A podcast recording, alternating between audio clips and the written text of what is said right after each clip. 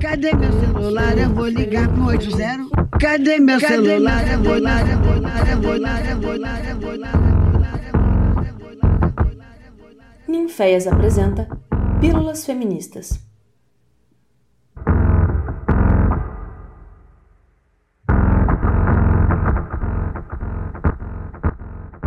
Olá, pessoas lindas, tudo bem? Para quem não me conhece, eu sou Nina Caetano e esse é o podcast Pílulas Feministas, temporada 2022. Se não conhece também, dá uma olhada aí na plataforma que você vai encontrar outros episódios com assuntos interessantíssimos. No episódio de hoje, vamos abordar assédio sexual e moral no ambiente universitário. E para isso, convidei a advogada e professora do curso de Direito da Universidade Federal de Ouro Preto, Flávia Máximo.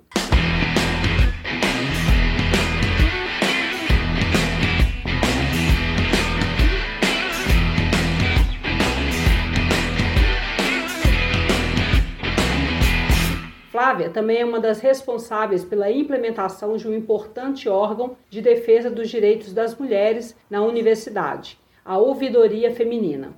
Bem-vinda, Flávia. Que honra tê-la aqui conosco.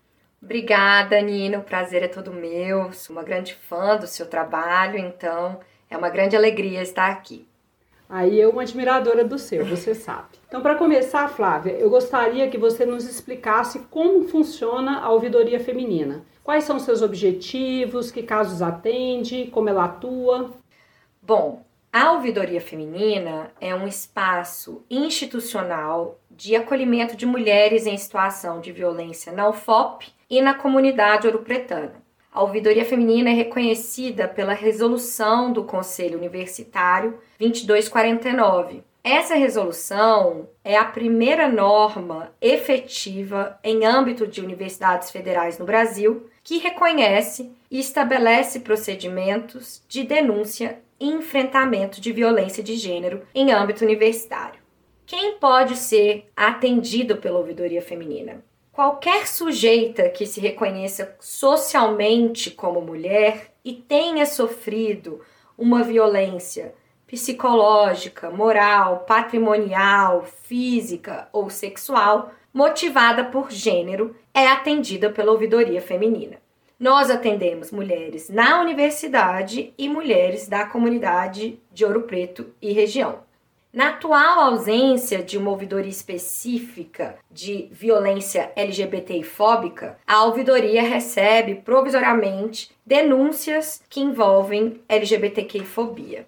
Bom, como que a gente atua, né? A ouvidoria feminina tem duas principais vertentes. A primeira dela é de prevenção e acolhimento, então, é uma atuação pedagógica e educacional em que nós realizamos palestras, produzimos conteúdos online, cartilhas, cooperações interinstitucionais e uma vertente é, também de acolhimento, que é constituída por uma rede de psicólogas gratuitas, parceiras, e rede de advogadas gratuitas, parceiras. Bom, essa vertente pedagógica educacional de acolhimento é um dos nossos pilares. Agora, o outro pilar é um encaminhamento de denúncias. É, nós recebemos denúncias de violência de gênero e podemos encaminhar para a resolução desse conflito em instituições de mediação e conciliação na universidade, em um modo não punitivista, e, em casos mais complicados, podemos encaminhar para um processo criminal, um processo civil ou um processo administrativo. Nossa, são muitas as ações que vocês movem, então, né? Você falou aí da questão da LGBTfobia e também dos processos né, judiciais. Então, a atuação da ouvidoria é bastante ampla. Você também mencionou uma resolução, teria sido a primeira é, em nível, inclusive, nacional. Você pode falar um pouquinho mais dessa resolução para nós? Sim, bom, a resolução CUNE, né, que é Conselho Universitário 2249, foi aprovada em junho de 2019. Ela foi elaborada é, depois de longo processo de discussão na comunidade universitária e na sociedade civil. Nós fizemos discussões semanais na Pró-Reitoria de Acolhimento é, e Assuntos Estudantis, a PRACE, é, com participação de movimentos sociais, principalmente da União Brasileira de Mulheres, com a Delegacia Civil, a Polícia Militar, com CRAS. Então, é, e nós chegamos nessa norma. E a norma foi aprovada por unanimidade no Conselho Universitário. Ela vai conceituar o que é violência de gênero e vai conceituar os procedimentos de denúncia na universidade. Agora eu queria te fazer uma pergunta talvez mais específica, Flávia, que é uma questão que tem movido muito assim também a ação da, do Ninféias, que é o coletivo né, do qual eu faço parte, em âmbito acadêmico. Porque a gente tem visto nos últimos anos, tem sido bastante recorrente a violência sexual, tanto em nível de abuso como em nível de assédio. E aí eu queria que você explicasse, né, para quem está acompanhando aí nossa conversa, em que consiste o assédio sexual. Respeita as mina, dessa produção não se limita a você. Já passou da hora de aprender que o corpo é nosso, nossas regras, nosso direito de ser. Como que a gente pode identificar quais procedimentos a vítima deve seguir para denunciar um assédio sofrido em ambiente universitário? Por que, que eu estou perguntando especificamente de assédio, né? Porque até onde eu entendo, e você vai poder explicar isso para a gente, o assédio tem aí uma dimensão de poder. E as relações dentro da universidade são relações, em geral, hierárquicas, que provavelmente as vítimas de assédio vão se sentir aí um pouco vulneráveis.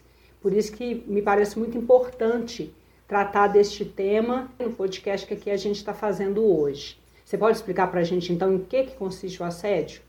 Bom, é, Nina, você está corretíssima, né? O assédio é baseado numa relação de poder.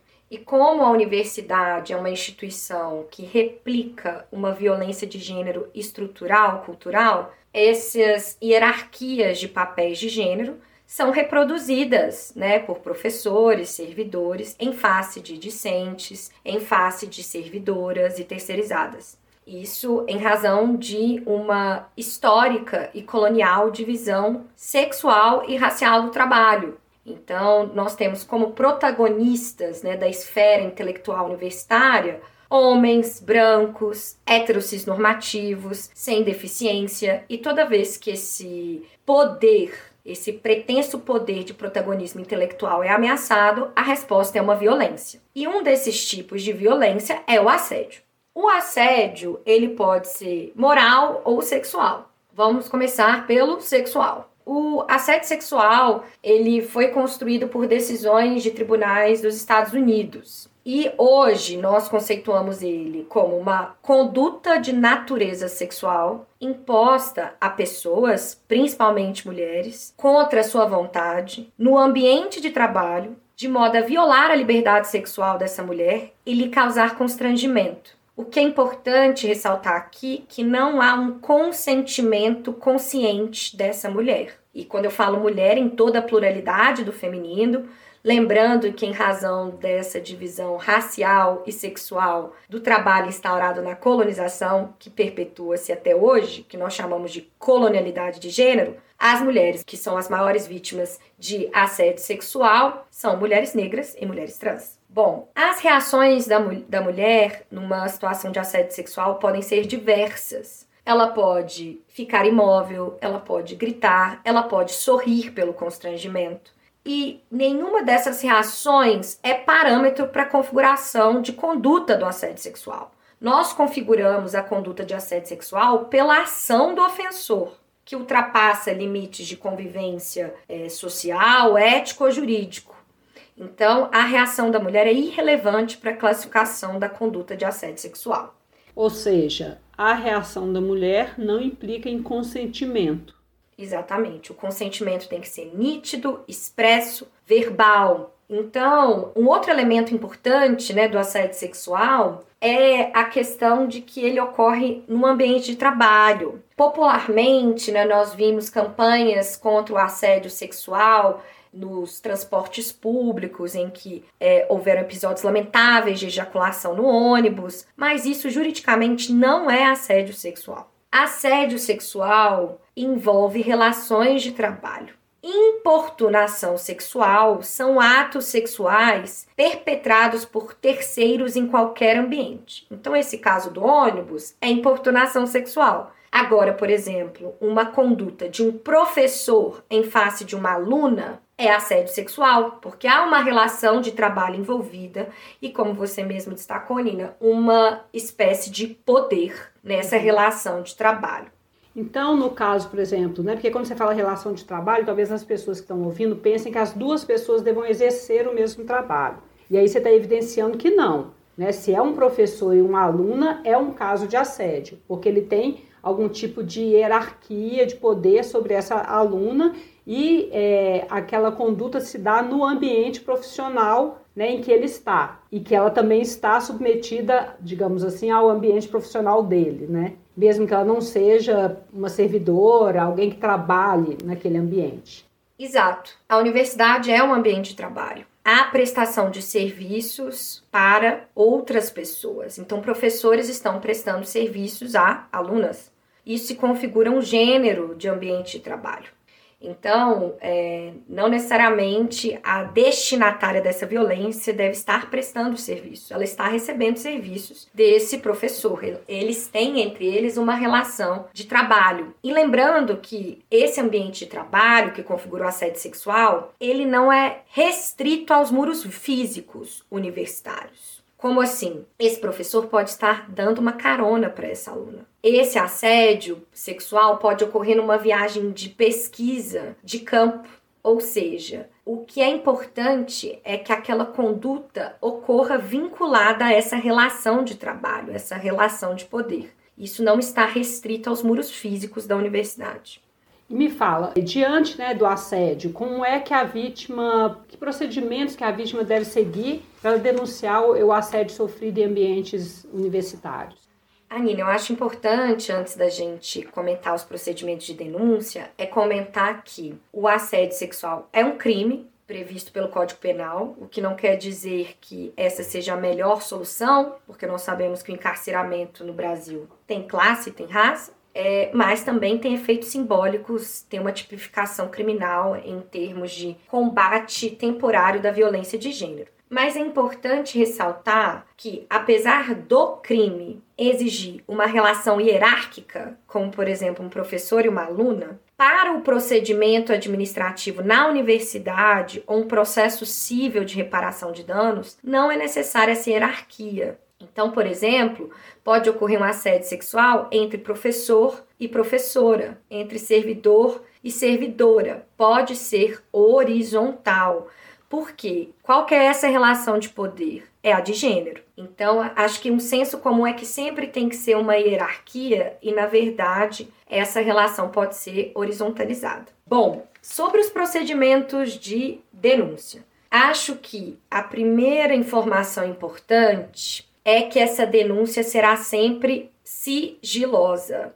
Então, o procedimento de denúncia hoje na Universidade Federal de Ouro Preto é completamente digitalizado, em que você tem controle de quais pessoas têm acesso àquele processo. É, ela também pode ser anônima. Obviamente que se nós depois quisermos instaurar um processo administrativo, isso vai dificultar em termos de prova mas é possível que essa mulher denuncie de forma anônima. Os canais de denúncia são via Instagram, WhatsApp. Nós concluímos a elaboração de um aplicativo de segurança da mulher. Esse é o nome, né, para se baixar no, no Google Play, Segurança da Mulher. É um aplicativo que funciona em todo o território nacional para que mulheres possam avaliar estabelecimentos privados e públicos em relação ao índice de violência. Esse aplicativo também tem um botão direto de contato com a Polícia Civil e Militar. E nós temos o nosso principal mecanismo de denúncia, que é o portal Fala BR e o e-mail institucional.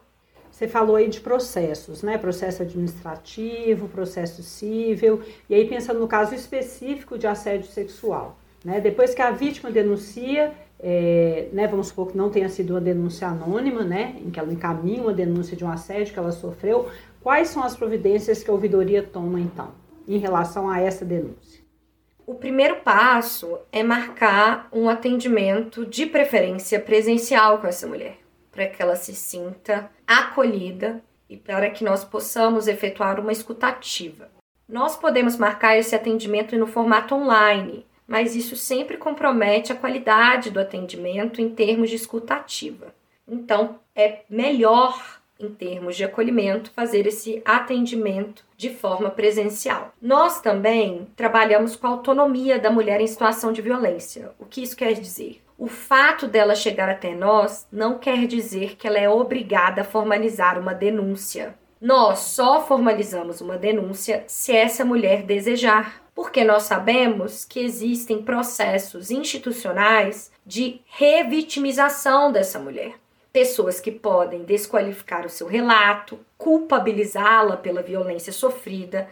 Então, só essa mulher pode decidir se deseja ou não formalizar essa denúncia. Supondo que essa mulher queira formalizar a denúncia. Primeiro, nós devemos verificar se esse suposto ofensor e se essa mulher estão vinculados à universidade e se a violência de gênero foi cometida na universidade ou em projetos vinculados à universidade, em repúblicas federais, moradias estudantis. Neste caso, há uma possibilidade de instauração de um processo administrativo disciplinar, em casos mais graves, ou de uma sindicância investigativa. Tudo isso está regulamentado pela Resolução CUNE 2249. Nesse momento, nós formalizamos a denúncia no canal Fala BR. Todas as provas serão anexadas nesse canal, ou seja, é, WhatsApp, e-mails, fotos, áudios, nomes de testemunhas vão ser anexadas nesse processo. E quando for instaurado esse procedimento administrativo, a resolução CUNE 2249 prevê que a maioria da comissão que irá conduzir os trabalhos desse processo seja constituído por mulheres porque nós sabemos que a percepção de violência de gênero muda se a sujeita que está conduzindo os trabalhos já sofreu esse tipo de violência. Bom, se a depoente e o ofensor não forem vinculados ao FOP, não forem alunas da UFOP e a violência não ocorreu no âmbito da universidade, em projetos da universidade, então não há uma possibilidade de se instaurar um processo administrativo na universidade. Mas há uma possibilidade de se fazer uma denúncia criminal ou ajuizar uma ação civil. E aí a ouvidoria feminina acompanha essas mulheres na delegacia especializada de atendimento à mulher, que foi instaurada finalmente em Ouro Preto, e também a gente pode auxiliar sempre gratuitamente no ajuizamento de uma ação civil para reparação de eventuais danos. Maravilhoso. Muito boa, né, essa notícia de que finalmente em Ouro Preto temos uma delegacia especializada. É, não resolve tanto, né, é, Flávia, que a gente sabe que as delegacias ainda não precisam, os agentes ainda precisam ser preparados para trabalhar nas delegacias especializadas. Eu já acompanhei mulheres em denúncias e hoje ainda uma boa parte dos agentes são ainda aqueles antigos que já estavam ali, que foram realocados para aquela função sem nenhum preparo psicológico, sem nenhum trato com vítima, mas imagino né, que estando bem acompanhada, você consegue garantir minimamente né, uma escuta adequada para essas vítimas no ambiente aí da delegacia, né? Bom, é, esse processo de revitimização institucional que nós mencionamos aqui, ele também ocorre nesses órgãos de justiça criminal, né? E a delegacia é um local comum quando os servidores não estão preparados de culpabilizar a mulher pela violência sexual sofrida. Mas, felizmente, em Ouro Preto, nós temos uma delegada mulher, duas policiais mulheres. Muito que, bom. Que estão acompanhando e monitorando todas as denúncias encaminhadas pela ouvidoria feminina. Isso é recente, como você mencionou, Nina, porque no passado era um ambiente extremamente violento para as mulheres e hoje, depois de uma demanda social histórica em Ouro Preto, mais de uma década, a gente conseguiu conquistar esse lugar seguro e adequado para denúncias de violência de gênero em Ouro Preto. Lá no início, quando você estava comentando sobre os casos que a ouvidoria trata, né, Flávia, você mencionou também o assédio moral. Então eu queria voltar, né, que eu acho que também é um caso que faz parte do escopo da universidade, né, dos assédios que podem ocorrer em ambiente universitário. E eu queria voltar então para você explicar para a gente em que consiste o assédio moral, como é que a gente pode reconhecê-lo? Bom, o assédio moral, ele é uma modalidade de violência psicológica. Ele também é exercido no local de trabalho de maneira reiterada. Ele pode ser feito por gestos, olhares, comportamentos, palavras. pode ser exercido por superiores hierárquicos, mas também por colegas de trabalho. E essa violência psicológica, ela é capaz de destruir psiquicamente ou fisicamente essa vítima, porque há uma intenção deliberada de excluir essa vítima do ambiente de trabalho que podem ser por vários motivos, né? Por orientação sexual, identidade de gênero, posição política, né? Mas a gente vê um maior índice de assédio moral baseado em discriminação de gênero, o que é reconhecido oficialmente até pela Organização Internacional de Trabalho. Bom, os elementos do assédio moral que eu gostaria de falar aqui primeiro também ocorre no ambiente é, geral de trabalho, então não é, é algo que ocorre na rua, né? São sujeitos que estão envolvidos nessa relação de poder de gênero no ambiente de trabalho. É, é uma conduta, ao contrário do assédio sexual, que é reiterada, ou seja, se repete no tempo mas não há um parâmetro temporal definido. Então pode ser duas vezes é, no ano, duas vezes na semana, não há um parâmetro temporal fechado para se configurar essa reiteração.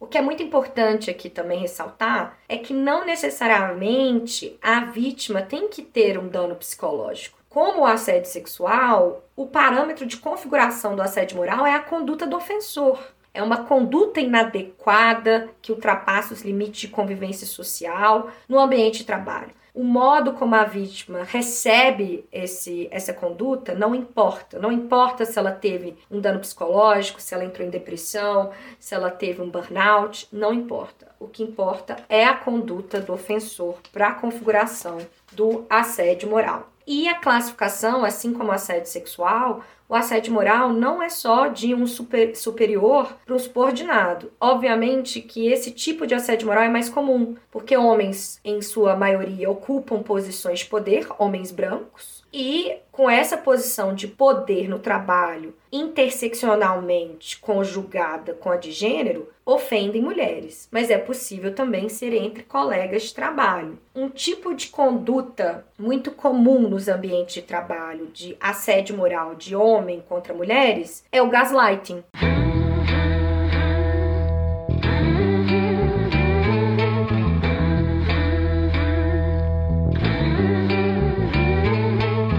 É a desqualificação da sanidade mental da mulher ou da sua qualificação no trabalho, qualificando-a sempre como histérica, louca, exagerada, incapaz. Então, esse é um tipo de assédio moral baseado em gênero muito comum no ambiente de uhum. trabalho. Mas o assédio ele, moral ele não, é, ele não é necessariamente, como você colocou no início, né, pautado pelas relações de gênero. Então, por exemplo, uma mulher pode cometer assédio moral contra outra mulher, por exemplo. Sim. Nem o assédio moral, ele pode ser motivado por outras relações de poder. Raça, classe, capacitismo, é, mas é reconhecido de forma estatística que mulheres são as maiores vítimas de assédio moral no mundo do trabalho. Isso é reconhecido por pesquisas da Organização Internacional do Trabalho, mas podem ser outros tipos de discriminação. Sim, e você tinha falado da questão da reiteração. Isso é um elemento constitutivo do assédio moral. É o que vai defini-lo.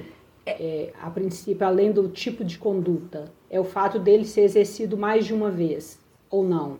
Bom, isso é uma polêmica, sabe, Nina? Porque é o seguinte: o Brasil adota essa reiteração como um elemento constitutivo da figura do assédio moral. Porém, a Convenção 90 da OIT, que é a Organização Internacional do Trabalho, que trata do tema, que foi promulgada só em 2019, fala que esse elemento não é necessário para a configuração da conduta. Então, você vai ver decisões diferentes nos tribunais uns que exigem a, a, reiteração da conduta e outros não. Porém, a, a, as decisões dominantes, a maioria delas, exigem um elemento de reiteração para a configuração Entendi. da conduta.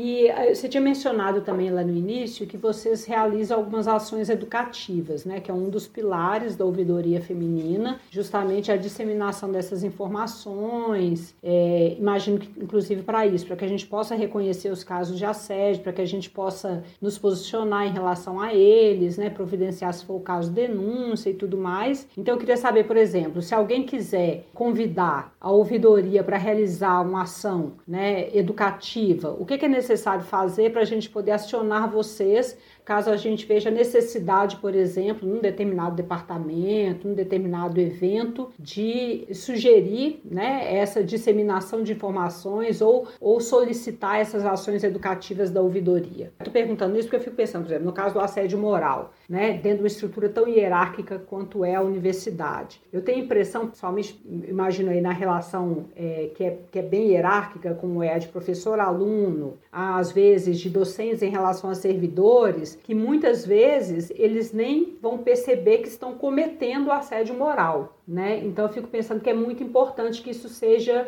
disseminado e que seja é, de algum modo evidenciado, né? Vários atos que são tidos como normais, como comuns, né, no ambiente social, ser percebido como assédio. Sim, sim, isso é muito importante, né? A autopercepção do ofensor e da própria vítima que aquilo é uma conduta de assédio moral. Por quê? Como a gente comentou, há uma naturalização dessa cultura de subalternidade feminina que foi instaurada na colonização e se perpetua até hoje, né? A colonialidade de gênero. Então, é muito difícil mulheres identificarem uma situação de assédio moral e homens entenderem que aquilo é uma violência psicológica. Por isso, em termos de mudança dessa cultura violenta de gênero, ações pedagógicas e ações educacionais são a melhor forma de enfrentamento. Punitivismo não é a melhor forma né, de enfrentamento dessa cultura. Então, além das palestras, conteúdo digital, cartilhas, qualquer pessoa da universidade pode solicitar uma roda de conversa, uma palestra da ouvidoria feminina. Vou deixar os contatos aqui no final, mas só para você ter uma ideia, Nina, desde que eu assumi a coordenação da ouvidoria feminina em 2019, eu já fiz mais de 40 palestras na universidade sobre assédio moral e assédio sexual. E ainda muita gente nunca ouviu. Então é importante, né, a gente é, disseminar esses conceitos para saber identificá-los e enfrentá-los, porque o primeiro passo de combate à violência de gênero na universidade é reconhecer que ela existe.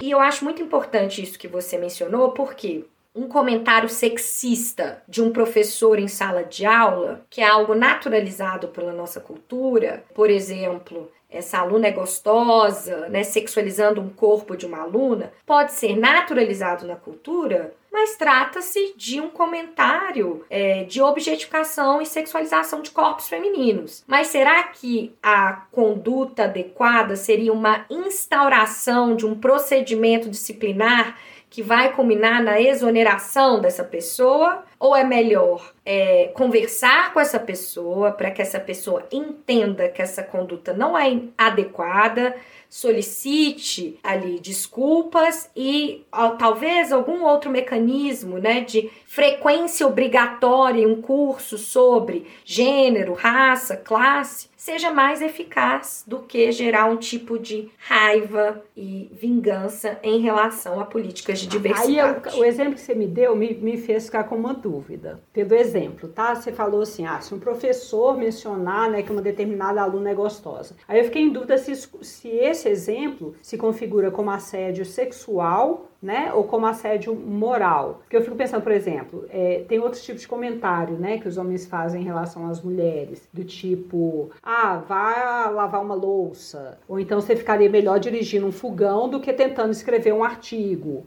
que são aí também violências sexistas, para entender se existe uma distinção aí nesse nível de comentário, sabe? Para ver se há, se uma configuração específica para o assédio sexual, por exemplo, nesse caso que você está citando, ou se ainda é assédio moral nesse caso. Esse caso que eu citei, esse de você é gostosa, é assédio sexual. No sentido que você é, viola a liberdade sexual, sexual de uma mulher, objetificando seu corpo. Agora, esses exemplos que você citou, de divisão sexual do trabalho, que o lugar de mulher é na cozinha, no fogão, isso é assédio moral. Então, depende se viola a liberdade sexual da mulher ou não.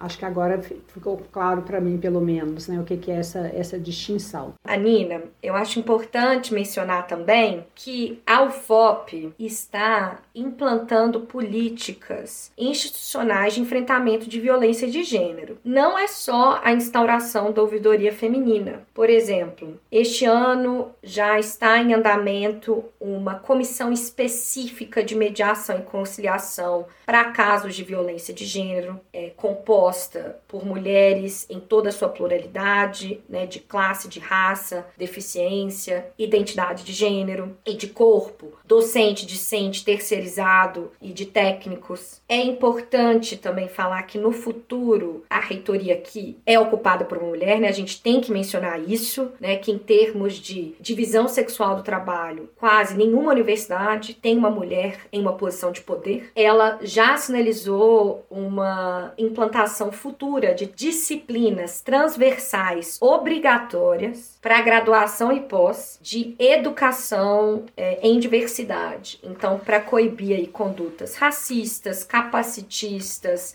machistas, LGBTfóbicas na universidade. Então, ela também está investindo a longo prazo no mecanismo educacional para enfrentamento das violências interseccionais na universidade. Maravilhoso, só notícias boas que você me dá, Flávia. Então, para finalizar, eu queria que você nos informasse os canais de denúncia da ouvidoria. Aí, lembrando, gente, que eles vão estar também na descrição do episódio. Bom, o nosso principal canal de denúncia é o Fala BR, que é falabr.cgu.gov.br. Mas nós recebemos denúncias também via Instagram, que é arroba ouvidoria feminina, o ouvidoria o O em letra maiúscula e o feminina o F em letra maiúscula. Nosso WhatsApp é 31 7678. O nosso e-mail institucional ouve.femininaufop.com femininaufop.sico.ufop.edu.br e nosso aplicativo Segurança da Mulher no Google Play, disponível para celulares Android. Arrasou. Flávia, eu nem tenho como agradecer sua presença aqui, viu? Eu queria dar parabéns para você pelo trabalho fundamental que a ouvidoria realiza e dizer que foi maravilhoso poder te escutar e aprender muito. Eu sempre aprendo demais com você. Por último, eu queria saber se você tem mais alguma coisa que você queria dizer, um último recadinho para quem está nos acompanhando. Nina, eu que queria agradecer porque você está muito antes do que eu na UFOP. Então você desbravou essa universidade em termos de enfrentamento de violência de gênero muito antes de mim. Então eu acho que esse trabalho é sobre essa rede coletiva feminista universitária que tem que ser um diálogo multidisciplinar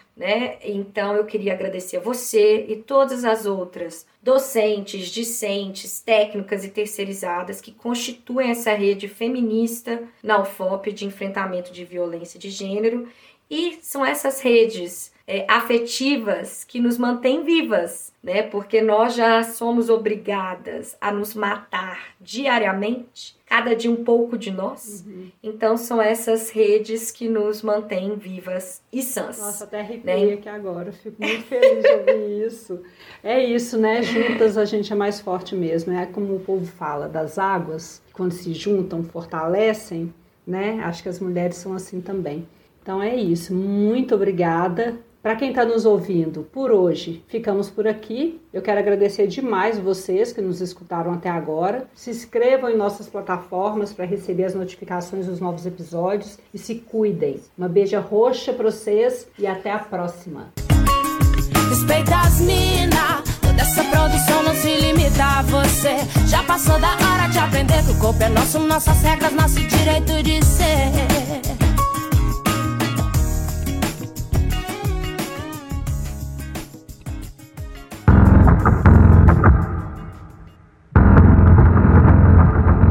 Essa foi mais uma produção do Ninféias, Núcleo de Investigações Feministas, com o apoio da Pró-Reitoria de Extensão da Universidade Federal de Preto.